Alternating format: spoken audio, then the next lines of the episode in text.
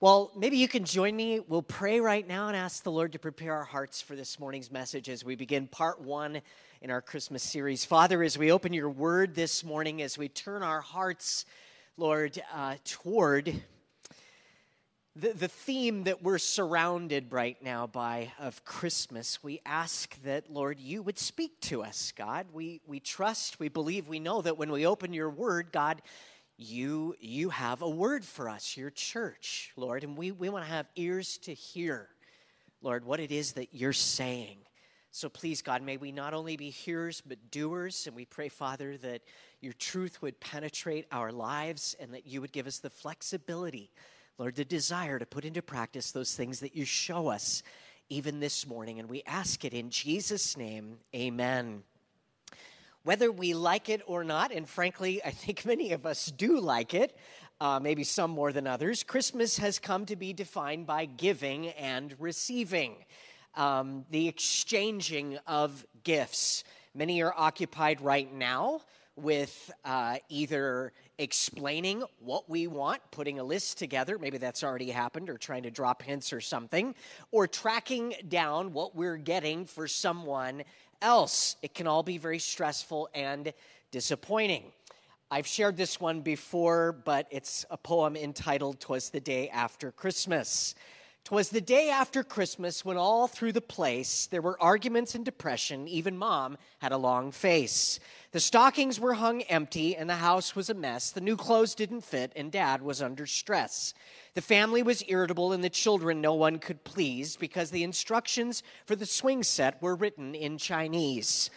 The bells no longer jingled and no carolers came around. The sink was stacked with dishes and the tree was turning brown. The stores were full of people returning things that fizzled and failed, and the shoppers were discouraged because everything they'd bought was now on half price sale. Twas the day after Christmas. The spirit of joy had disappeared. The only hope on the horizon was 12 bowl games, the final day of the new year. I think we'd all agree that the, the over commercialization of this holiday has drowned out the actual intent and purpose of the day. Linus pointed that out for us decades ago with the Peanuts Christmas. But it's nonetheless, in its truest form, still a day about giving and receiving just not in the Black Friday, uh, Cyber Monday, Amazon shopping mall kind of way.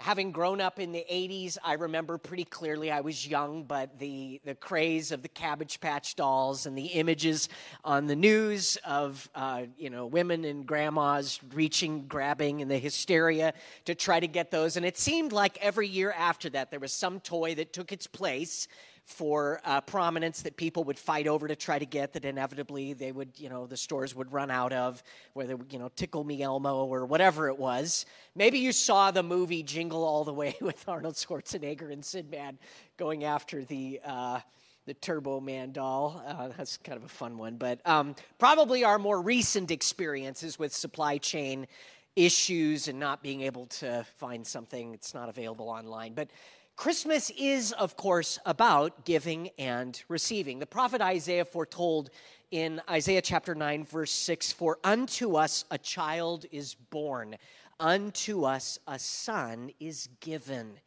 And the government will be upon his shoulder, and his name will be called Wonderful Counselor, Mighty God, Everlasting Father, Prince of Peace.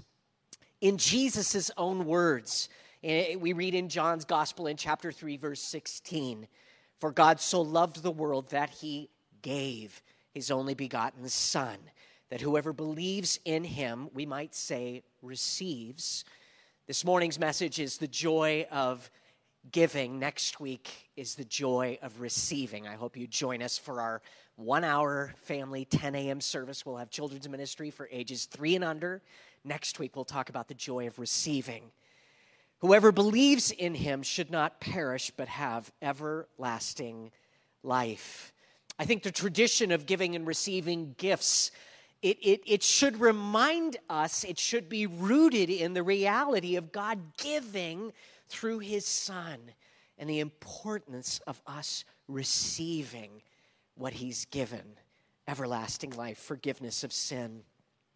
remembering and celebrating the birth of Christ, it's very much about giving and receiving. And Paul's message to the Ephesian elders, recorded in the book of Acts, he reminds them of, of these words that were spoken by Jesus. We don't find them in the Gospels, but they were remembered by the apostles. Acts 20, verse 35 It is more blessed to give than to receive.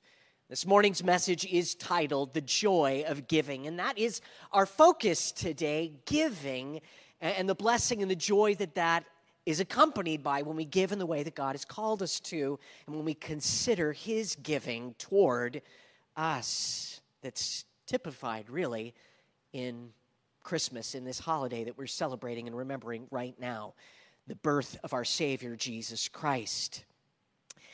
Now, Christmas, we understand, it's, it's not about the gifts that we give each other, but, but it's instead about the gift that God gave, of course, his only son. Unto us a child is born, unto us a son is given. So, Christmas is certainly about a gift given, the greatest gift, and people receiving, but just not the way our world has come to understand and celebrate it. This morning and next Sunday, we're going to be unpacking. You see what I did there? Yes. Unpacking what the Bible has to say about giving and receiving in the context of Christmas and, and in life for that matter. Today, we'll be, we'll be thinking about the joy of giving, and next week, the joy of receiving. So, today, we'll work through this subject, the joy of giving, in three points how not to give, how to give, and what to give. And if you've got the outline, you certainly can access that online on the live page. If you're worshiping with us online, we're glad that you're there.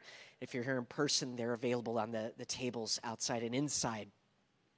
Some of us might ask, why, why address this? Let's just read Luke chapter 2 and move on. Why are we talking about giving and receiving?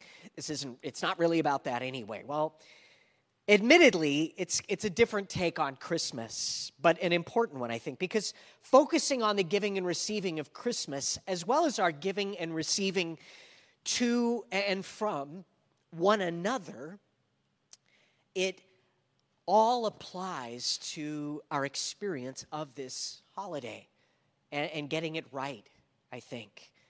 I think it can free us from burdens at this time of year and even sin and liberate us to fully enjoy all that Christ has for us in Christmas. I think it can alter our perspective in a way that God wants to bring about change in our thinking. Really, it can set us up to do a, a, little bit better than maybe we've done in the past around this time of year. We, we read about this in Paul's letter to, to Timothy, 1 Timothy chapter 6, verse 6. Now, godliness with contentment is great gain. Now, that idea really is antithetical to our world's presentation and promotion of what Christmas is about. It is anything but contentment. It is, it is finding fulfillment and joy in what's under the tree. God has something very different for us. Having an unbiblical view of giving, it can really harm our ability to be a, blessing to others and to ourselves be blessed as we seek to give. And of course, there's application well beyond this holiday, and it applies to our lives year round. But I think understanding this subject can also help to free us from selfishness Giving is probably the single best cure for self centeredness and greed. And for the Christian, understanding Christmas rightly, that God gave and, and all that it represents, and that we're called to give, to, to live in a way with, with an openness and an outflow that reflects the ultimate giving that we've received from God and Him giving His Son. Ultimately, it, it births in us really a heart for evangelism. Physical giving, in a way, it, it can become an embodiment, an avenue by which the attitudes of our hearts, of our spirits, embrace a, a, little bit more deeply, maybe, or practically, our calling to take the gospel to those around us. To those, maybe we'd, we'd rather not. To those, sometimes it's uncomfortable to. Giving, it's for us in so many ways, isn't it? That outflow from our lives, it reminds us that we're not the center of the universe. We, we see that in our kids, don't we? I, am if you have had children in your home or nieces or nephews or grandchildren or whatever it is and you remember back to that time when, when it was you or you had little ones in the house their, their joy at christmas time and moving from gift to gift and you've maybe heard me share this before and i'll admit it, it embarrassed though i am. When i was a little kid my mom loves to remind me of this. Don't don't do this moms all right? Don't pick on never mind i'm just kidding. Do whatever you want your mom. Anyway my mom loves to bring up the story when we were little kids that I opened up all the gifts, got to the end, and looked at she and my dad and said, Is that it? Are there any more? And she loves to just rub that in my face. What a greedy little wicked child that I was. And I, I was, and I am still in some ways, but we have to learn that we're not the center of the universe, that it's not all about us, isn't it? And giving, in a lot of ways, it helps us remember that. And as we get older and we shift from just taking, part of the maturing process is understanding the giving. And, and what Jesus spoke about, that it's actually more blessed to give than to receive. And, and um, some of us, most of us, as we move forward in life, we actually start to understand that. We're now, it's not so much about what we get, but now we're really excited to give to somebody else, to give to our children, to give to our grandchildren, to give to those in our lives that we love, to see the reaction on their face, to be able to provide something that ministers to them. That perspective can really be healing and strengthening because for some of us there's there's an unhealthy interpretation of what we get and how how we take and God wants to free us from that and and turn our eyes more exclusively to him and all that he's given to us first and foremost through his son I, I, hope you, I, I, know many of you were here with us Friday for the Shepherd of Bethlehem. If you missed it, I'm sorry that you did. Um, and and I, I don't know, maybe it was the Lord because we ran out of room. Not that we didn't want you here, but we were standing room only, and people next door, these wooden props, if you're wondering what that's about, a, a brother in the church made those to help provide the atmosphere for our shepherd. And Pastor Frankie said, oh, I think it fits. It gives the, the manger feel where Jesus was born. So we've kept them. But uh, it reminded us in such a practical way of Jesus' coming, of God's gift through his son. The same principles that apply in, in giving to others, they apply in our giving to God. So there's, there's dual application in what we're addressing today. But let's get started now with our first point, an introduction aside. Our first point this morning is how not to give, how not to give, what not to do, right? When Paul writes to the church in Corinth, he, he outlines for the believer what our giving should not look like and he speaks very clearly to giving in 2 corinthians chapter 9 verse 7 probably the clearest passage uh, we'll, we'll look at it in our second point as well. But he writes there, So let each one give as he purposes in his heart, not grudgingly or of necessity, for God loves a cheerful giver. The New Living Translation reads, You must each decide in your heart how much to give. And don't give reluctantly or in response to pressure, for God loves a person who gives cheerfully. The English Standard Version reads, each one must give as he has decided in his heart, not reluctantly or under compulsion, for God loves a cheerful giver. Not grudgingly or of necessity, not reluctantly or under compulsion.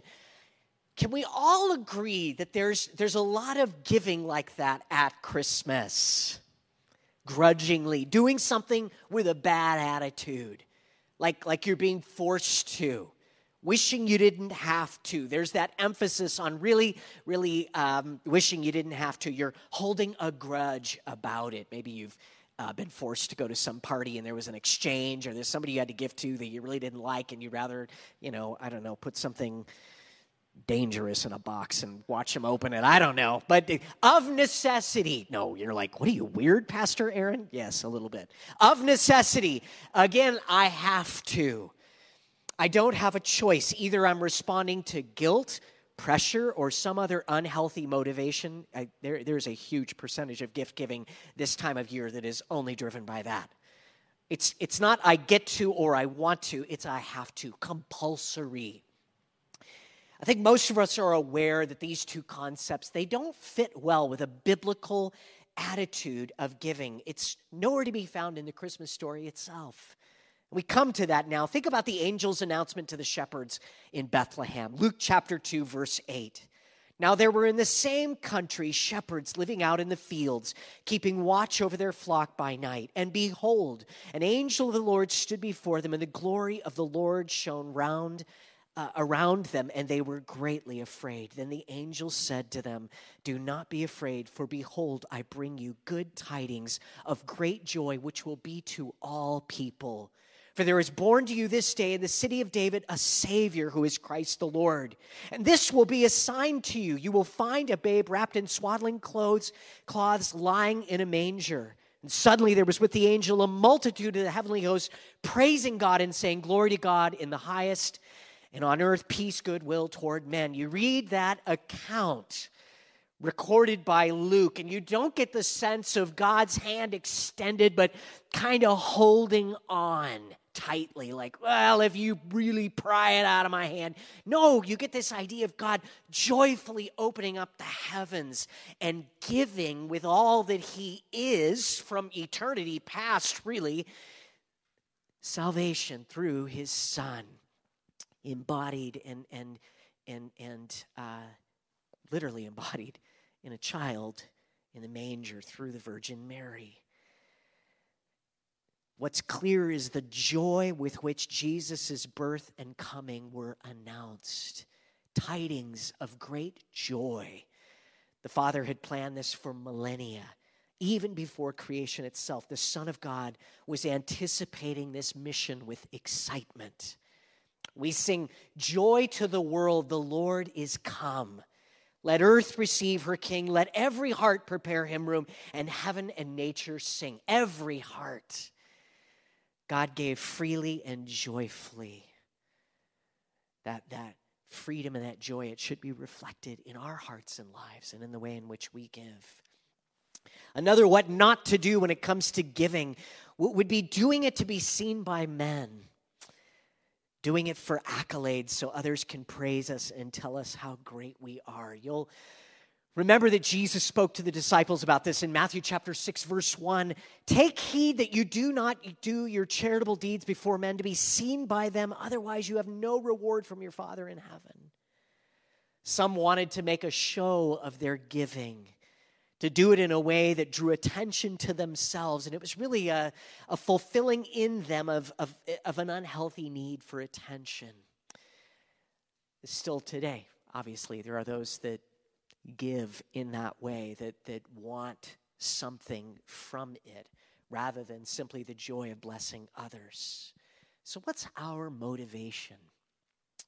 Are you and I giving in some way in order to be acknowledged by others? Uh, or, or are we looking you know, for the standing ovation that when the gift is opened, everybody looks? Jesus warned that when our giving is in that spirit, we've received our reward in full. And we're not exclusively speaking about, once again, the gifts that are under the tree. We understand that that's not what the season is about. What we're talking about is really transcending beyond that and getting at the attitude of the heart and how God wants to transform you and I to be messengers of His grace, not only at this time of year, but beyond that. But recognizing that this gathering that we call Christmas is an opportunity for that because of the cultural ways that we celebrate it.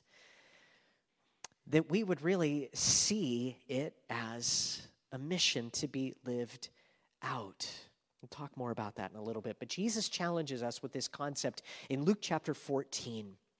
When speaking to those at a meal he was a guest at. Luke 14, verse 12.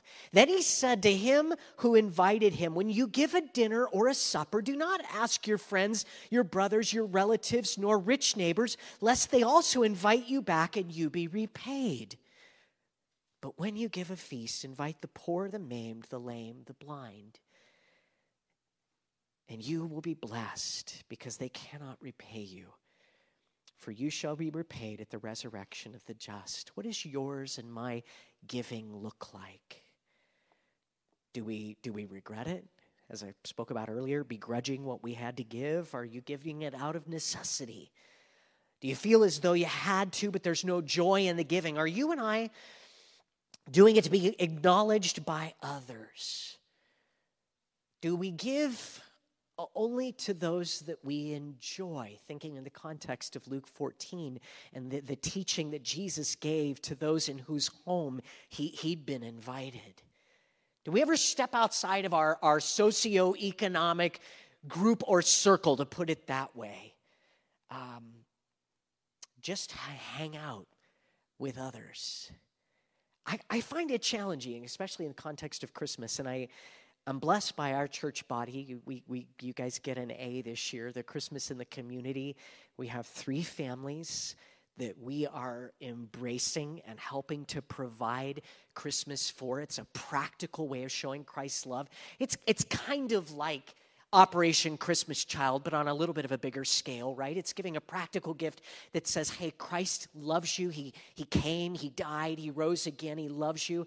And, and God cares about your practical needs too. And this is a practical way to open the door to the spiritual. And with those gifts, we give a copy of the Word of God and a gift to remind them of God's love. We're doing that for one family that calls this church home, and then two that are out in the community stretching outside of what's comfortable and normal for us and giving in a way that communicates Christ's love. Paul writes to the Philippians about, about Christmas and Easter combined, the resurrection, in this way. Philippians chapter 2, verse 7 making himself of no reputation, taking the form of a bondservant, and coming in the likeness of men, and being found in appearance as a man, he humbled himself and became obedient to the point of death, even the death of the cross. Part of what we're getting at here is this idea that our experience of Christmas can actually be, to put it in this way, in, in very Christmas terms, incarnational. That we bring with us the love and the presence of Christ in, in a physical way. And what we're talking about is seeing, some of you have more gatherings than others, uh, those times as an opportunity to communicate the love of Christ. Because our gatherings and the way we celebrate Christmas, it can very easily become innocuous, can't it? Those, those times can become divorced from the reality of what the day actually represents. I was thinking about this in a way last night. My, we went to my wife's family for Christmas, and we were we actually don't even do an exchange with that side. Uh, most of us don't really care for each other. So no, I'm just kidding. It's a really big family, and so um, we we've just kind of toned that aspect down. They're actually they're all believers. There's lots of little kids. I don't know if they're all saved. I think they are. But anyway, um, all the families are, you know, they go to church, love the Lord and everything. But there was a point where I was talking with my brother and sister in law, Johanna and I were, and and they had shared earlier just some terrible things that they're going through and he was just diagnosed with something nobody wants to be diagnosed with just retired and um, and I, and I just I'd already prayed for the meal. I'm the pastor. I always get asked to be prayed, you know, for a pray for uh, the meal at holidays and stuff, right? And and I did I did my bit, all right. And and I was thinking, you know, okay. And they're they're talking and sharing, and I just was it was on my heart. I'm like, man, I should really pray for him. And we're right in the middle of the kitchen, and everybody's around us. And I thought, oh, it's going to seem like a show. And then I thought, well, you know what? I kind of would like people to look at me. No, I'm just kidding. That's not what I thought. But I felt like the Holy Spirit said, no, pray for them. And I did. I said, Jesse, can we pray for you guys right now? Enjoy. And we and we did. We just prayed for them, you know, quickly there in the kitchen, and I don't think anybody even saw us. Um, that's a little bit of what, what I'm talking about. If if you're wrestling, thinking, what are you talking about, Pastor? Let's move to the next point because we'll get even more practical with this. How to give. We've talked about what not to do, right? There's a lot that we could say about how to give. And this morning, we'll keep our focus on giving in terms of that which we experience in and through Christmas. And again, we're going to look at Second Corinthians chapter 9, verse 7. But, but this time, not the what not to do, but the what to do. So let each one give as he purposes in his heart, not grudgingly or of necessity for God loves a cheerful giver. We just read that verse again a moment ago, but, but now we understand it from this different perspective. Give in a thoughtful way and do so joyfully. Paul writes that, that each one is to give as he purposes in his heart. There's to be an intentionality and forethought. Planning, giving shouldn't be the result of pressure or guilt but instead a planned exercise. And, and hear me, I'm just going to put this out there in keeping with our ability, and frankly, if I could just say this, our budget. Um, on a practical note, around this time, uh, the holidays, we can be exposed to a lot of pressure in relationship to spending. It's part of the reason the gathering I talked about last night, I think, they just kind of said, you know, we're not going to do gifts. And it was one of the, it was really a very sweet time. We enjoyed a great meal and people brought food and it was it was great. I'm not saying it has to be that way. I, I, I like gifts, frankly. I'm, I'm but I think we need to be okay with even determining ahead of time what we are, what we aren't going to do. Some of our gatherings could use a little bit of infusion of, hey, I think we could adjust what we're doing here to try to bring a little bit more of the joy back into it. I don't want to speak to that too much specifically. All our circumstances are different, but the, but the the best way that I've found to approach this holiday, and I know it's a little bit late a week out, and I'm not going to talk a lot about this again because I know we're, we're all adults and we can figure this out, but some of us could be encouraged along those lines to spend safely within our income, um, not to build up credit card debt and carry a burden into the year. I remember as a kid, my dad telling me he worked with a guy that that every year he would he he would put for his kids on the biggest blowout everything they wanted it would be there in the living room under the tree and then he spent the next year paying it off and did that every single year, a cycle where Christmas would take an entire. And I, yeah, my dad, he, he, was, my dad was tight, and uh, did not like to spend money. He's a generous guy, um, but but that that just like mortified him that that somebody would do that. Um, don't give out of guilt or pressure but give in a way that you're comfortable with and can do with joy in your heart. A great example of giving is found in 1 Kings chapter 17. Israel, who is under the, the leadership of wicked King Ahab and his wife Jezebel, and they were under uh, God's judgment at this point. He'd, he'd brought a drought on the land, which of course resulted in a famine. Eh, but God was providing for the prophet Elijah miraculously. We, we know a little bit about that story. Some of us can remember. But, but he leads him to a widow along the coast up near Tyre and Sidon in northern Israel. And we read in 1 Kings chapter 17, verse 10, a very it's a striking story in a lot of ways, and it speaks about giving.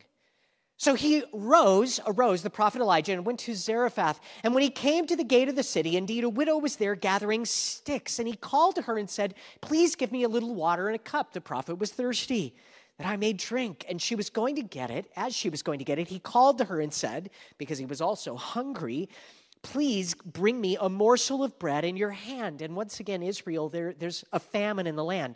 So there were probably a lot of hungry people right now and not a lot of readily available food. So she said, As the Lord your God lives, I do not have bread, only a handful of flour in a bin and a little oil in a jar. And see, I am gathering a couple sticks that I may go in and prepare it for myself and my son, that we may eat it and die. Whoa.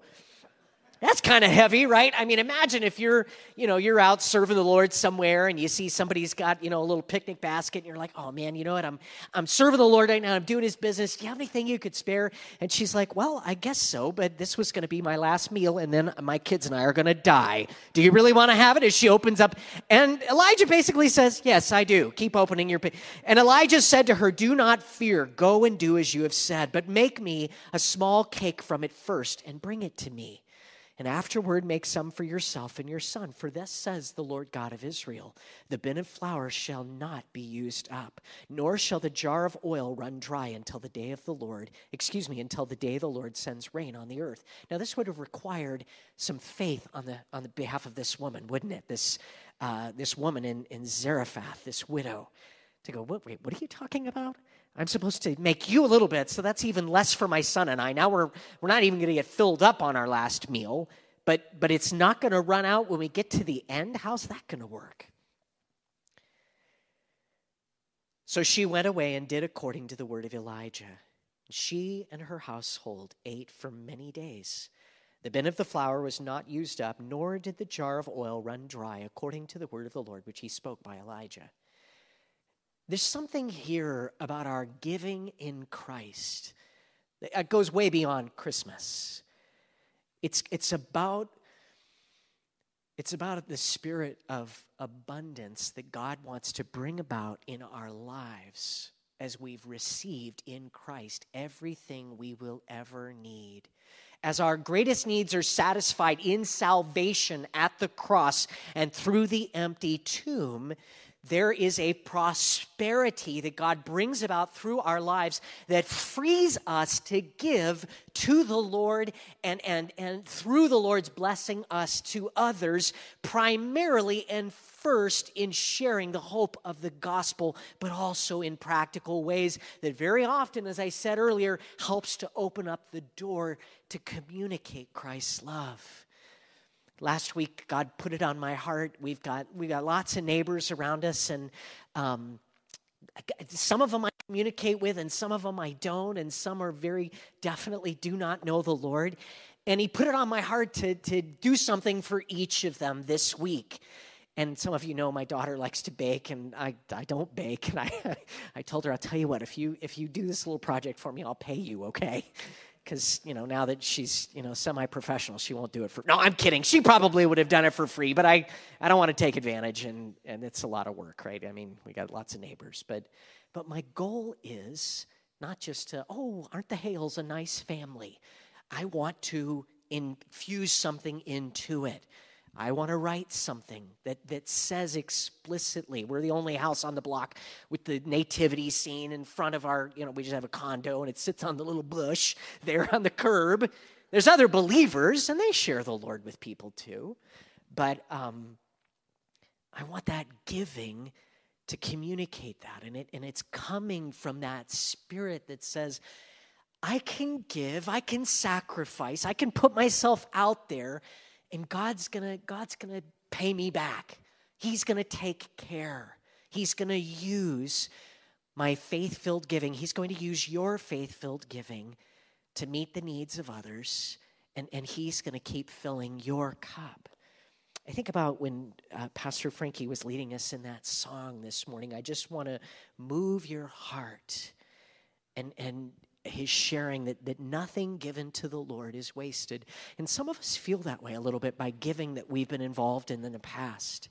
Like I tried to share with that family member before, I, I tried to have that conversation with them about the Lord, about what Christmas is really about. I, I did the whole thing, Pastor, and where I wrote in the card, and, and you know, now they won't talk to me or whatever else.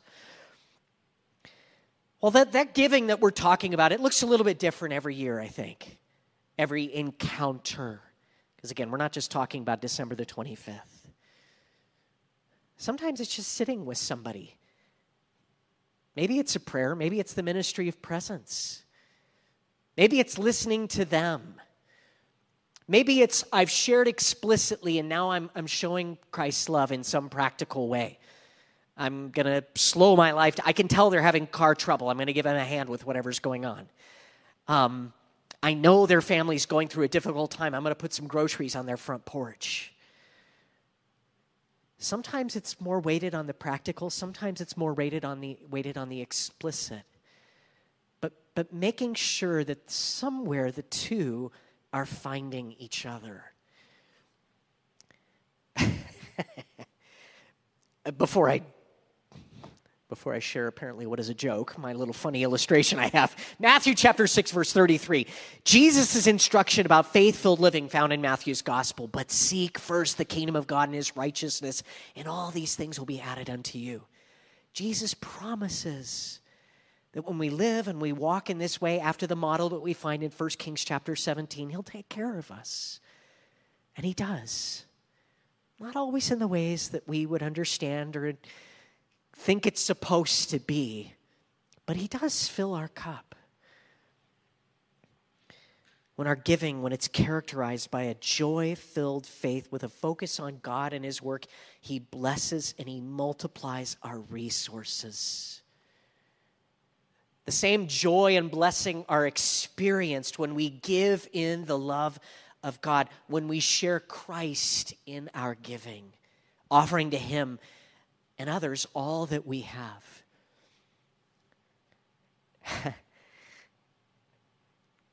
Some people are difficult to buy for, aren't they? They are, and I'm getting ahead of myself. I'm, I'm going to hold on just a moment before I go there, but infuse some gospel into your, into your gift giving. Allow God by His Holy Spirit to lead you and to show you exactly where that's to be applied this week and in your family gatherings coming up and in the year ahead. Chuck Swindoll writes that some gifts you can give this Christmas are beyond monetary value. Mend a quarrel, dismiss suspicion, tell someone, I love you. Give something away anonymously. Forgive someone who has treated you wrong. Turn away wrath with a soft answer. Visit someone in a nursing home. Apologize if you were wrong. Be especially kind to someone with whom you work. Give as God gave to you in Christ without obligation or announcement or reservation or hypocrisy. Now we come to our last point this morning that I keep trying to jump ahead to what to give. And shopping, as I mentioned a moment ago, for some can be very difficult. I have a few people like that in my life. my grandma, God rest her soul. I would labor and toil. When I got older out of high school, I started giving her gifts. And I love this lady, and I really wanted to see her come to Christ. And that was ultimately my goal. I wanted to show her God's love in practical ways so that she could come to know the Lord. And I'm laughing because I'm thinking about some of this woman smoked her whole life, and I and she tried to quit and couldn't quit. Some of you know that when I I've, I've shared this with a few of you probably. When I smell cigarette smoke, I know some of you are like, "Oh my gosh, cigarette smoke!" I actually like I, I like the smell a little bit. I know that's weird. It reminds me of my grandma, and it reminds me of her sister, my aunt. I, my grandma, she grew up in the Depression, picked cotton, started smoking when she was seven years old, and uh, you know tried to quit and um, and couldn't, and just was a funny, funny lady, and I love her. I miss her a ton, but I, I would give her a gift, and she would look at me in the eyes and say, "Well, what am I going to do with this?" I would give her a gift. I remember one time, and she said, "Well, you can have this. I really don't like it." Merry Christmas, Grandma. I loved her, and she was a little bit of a pain. But um, many times, though, I gave her a gift with some truth infused in it. I gave her, um, I would write things on the cards. I gave her a copy of the Gospel of John, and of course, I shared Christ with her. Um, there's people that have everything; they're hard to give to, right? Or just won't tell you what they want. Gift giving can be frustrated. But I really want to challenge you again this year to look to give in keeping with the reality of Christmas. That this day, what it actually commemorates and means. Think about as we as we come to our conclusion this morning, think about the account given us in Acts chapter 3, verse 1. Now Peter and John went up together to the temple at the hour of prayer, the ninth hour. And a certain man, lame from his mother's womb, was carried, whom they laid daily at the gate of the temple, which is called Beautiful, to ask alms for those who entered the temple, who, seeing Peter and John about to go into the temple, asked for alms. And fixing his eyes on him with John, Peter said, Look at us. So he gave them his attention, expecting to receive from something from them. We would imagine he has his hand out. Peter says to him, Look at us, and gave them his attention. Excuse me, verse 6 Then Peter said, Silver and gold I do not have, but what I do have I give you. In the name of Jesus Christ of Nazareth, rise up and walk. And he took him by the right hand and lifted him up, and immediately his feet and ankle bones received strength. So he, leaping up, stood up and walked, entering the temple with them, walking and leaping and praising God. Peter and John knew, knew they didn't have anything materially that they could possibly meet this person's needs with. They didn't have a lot of money any money, really. Maybe they had enough for the next meal. I don't know. But they said, we we don't have silver or gold. That's not the greatest thing that we could give you anyway, is what they're saying. He couldn't walk, and there was nothing they could do about that. But Jesus, he could. And that was their focus. In fact, they, they were very direct with the man about what they could not do, what they didn't have. Silver and gold have I none. Some of you will have no problem giving Christmas gifts this year, others will.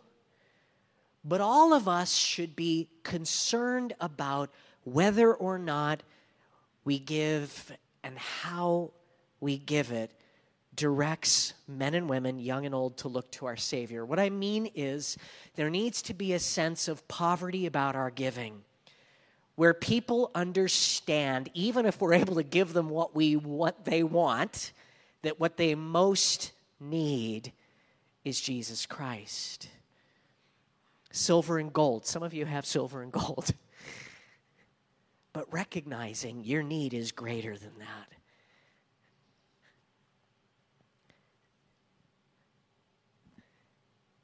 We should be concerned about pointing them to the manger, to Bethlehem, to the Savior who would grow up to lay his life down just a few short miles from where he was born.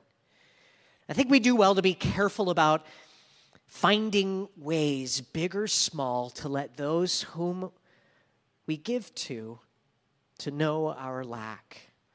Silver and gold I do not have just about everyone we know has a need that's bigger than we can help with. But each of us in Christ can do a lot more than we realize. What I do have, I give you in the name of Jesus Christ of Nazareth. Rise up and walk. Now, God may not intend to use you to bring about physical healing in someone's life this Christmas. We, we prayed with somebody for healing last night but recognizing, Lord, this may not be your ultimate plan. You may be glorified through this person's sickness. But what I do know is that one way or another, Jesus, your presence in their life is something you want magnified. Now, my brother in law already knows the Lord, but I've prayed with plenty of people that don't know the Lord and shared with people that don't know the Lord. And you are going to see people over the next week or two that don't know the Lord. Whether it's the person at the checkout counter or, or somebody you run into walking your dog, it's people that need to know that there's more about you than just a smile. There's more about you than just you, you, you, you got a, you know, a spring in your step. The little banter that normally happens, going a little bit deeper. You're sitting on an invite to our Christmas services. Not really. Most of you probably moved it shoved it under the seat. Why do they keep giving me this thing? I don't know, because we printed a lot of them. That's one little way. You're like, my neighbor's not going to come on a Christmas morning. Okay, fine. The map on the back still tells them how to get here January the 1st or January the 8th. How many times can Pastor Hale add seven in his mind? That was about it. 15, I think, comes after that. Anyway. What we need is a Savior. What they need is a Savior Jesus Christ of Nazareth, born in a manger in Bethlehem. I appreciate these words written by author and pastor Max Lucado. He writes If our greatest need had been information, God would have sent an educator. If our greatest need had been technology, God would have sent us a scientist. If our greatest need had been money, God would have sent us an economist. But since our greatest need was forgiveness, God sent us a Savior. Forgiveness is still man's greatest need. This Christmas, give the gospel. Give Christ in the way that the Lord leads you to do that, that you might experience true and full joy this season, the joy of giving. Stand with me, would you, as the worship team comes up and we close our time. Father, we ask that God, Lord, as we've been challenged this morning by this idea of viewing our giving from this eternal, gospel centered perspective, Lord, that, that that would make its way into our hearts. Lord, what's, what's on most of our minds is, is hosting or, or where we're going to be hosted, the pressure of giving, the joy of receiving, maybe lack of some kind.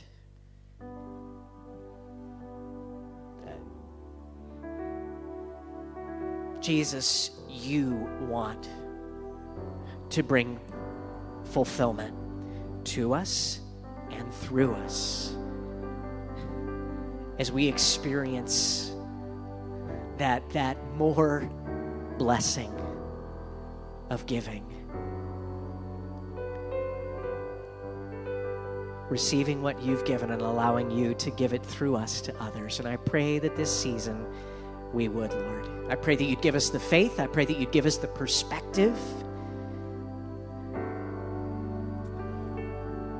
to lead men and women, to lead boys and girls past ourselves, past the silver and gold, the silver bells, on to Jesus Christ of Nazareth. God, that whether or not someone might be physically touched by your hand, they would most certainly be touched by your life, that they would rise up and walk in your spirit as they understand your great love for them as they understand the gospel message through our lives. We ask this in Jesus' name. Amen.